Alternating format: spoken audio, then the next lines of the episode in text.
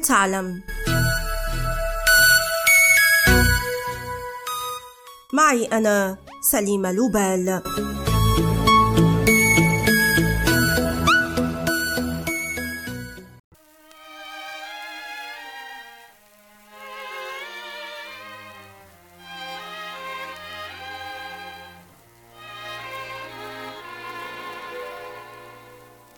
There was a time I could listen to soft songs all night through.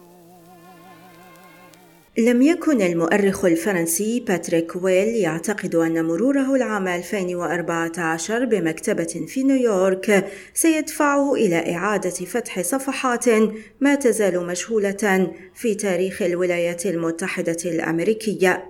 ما أن دخل ويل المكتبة حتى عثر على كتاب ألفه الدبلوماسي الأمريكي ويليام بوليت ومؤسس علم التحليل النفسي الطبيب النمساوي سيغموند فرويد وكان قد خصصاه لتشخيص الحالة النفسية للرئيس الأمريكي وودرو ويلسون الذي حكم الولايات المتحدة بين عامي 1913 و 1921 كتب المؤلفان هذا الكتاب المنسي في ثلاثينيات القرن الماضي لكنه نشر العام 1966 حينها لم يرحب به بتاتا بسبب مشاركة فرويد في كتابة بورتري عن الرئيس الأمريكي.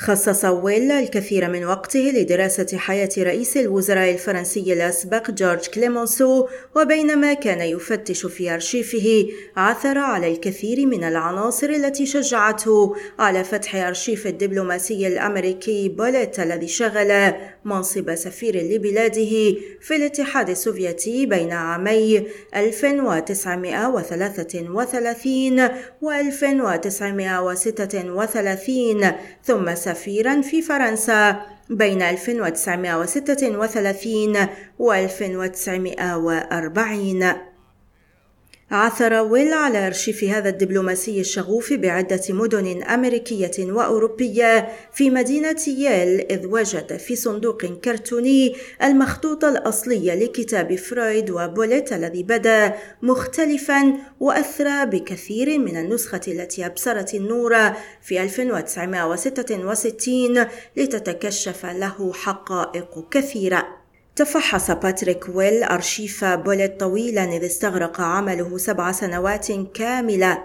مكنته من التعرف على هذه الشخصية التي شهدت أكبر أزمات مطلع القرن العشرين وتعرفت عن قرب على شخصيات كبرى مثل الناشط السياسي والصحفي الأمريكي جون ريد ورئيس الوزراء الفرنسي الأسبق جورج كليمونسو ولينين وهيمنغواي وأينشتاين وديغول وتشرشل ونيكسون والروائي الروسي بولغاكوف وغيرهم. كان بوليت دبلوماسيا تقدميا ومتمردا ومستبصرا إذ تنبأ بهزيمة هتلر وتقدم السوفيات حتى برلين والحرب الباردة. ولم يكن مستشارا لويلسون فقط قبل أن ينتقده علنا خلال جلسة استماع أمام مجلس الشيوخ وإنما مستشارا لروزفلت كذلك. وهو أول سفير أمريكي في الاتحاد السوفيتي استقبله ستالين بقبلة على الفم وفق ما كتب باتريك ويل لكن خيبة أمله من الحكم الشمولي السوفيتي دفعته إلى كتابة تقرير مناهض للشيوعية. لكن أمله خاب مرة أخرى من روزفلت حين تولى منصب سفير للولايات المتحدة في باريس فالتحق بحكومة المنفى الفرنسية ثم أصبح مستشارا للرئيس الصيني الأسبق شيانج كاي شيك قبل أن يلتحق بويلسون.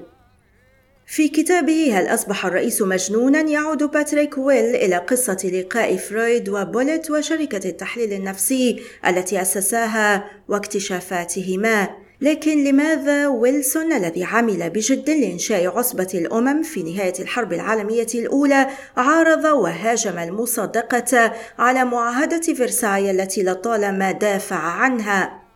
يبدو الجواب مدفونا بحسب ويل في لا وعي رجل في حالة صحية متدهورة جعلته يشعر بأنه ينفذ مهمة إلهية. يقول ويل إن بوليت بحث موضوع جنون الرئيس مع فرويد وقررا في فيينا العام 1930 كتابة بورتريه نفسي عن ويلسون. وبفضل بوليت الذي أصبح بعد ذلك سفيرا في الاتحاد السوفيتي ثم فرنسا سنعرف قصة أخرى عن معاهدة فرساي وعن شخصية ويلسون المرضية قبل أن يقود العالم إلى كوارث عدة. فلو وقعت الولايات المتحدة الأمريكية على هذه المعاهدة لتغير مجرى التاريخ وفق ويل فالرئيس الأمريكي ويلسون رفض بدافع الجنون السماح لأحد منافسيه وهو زعيم الأغلبية الجمهورية في مجلس الشيوخ كابت لودج تصحيح المعاهدة التي كان يعتبرها الرئيس معاهدته.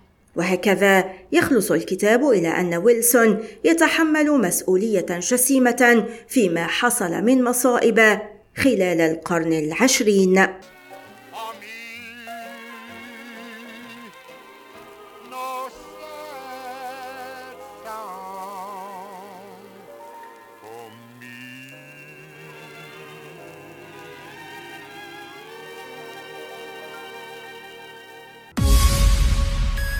والآن إلى اللقاء مع حلقة جديدة من بودكاست هل تعلم؟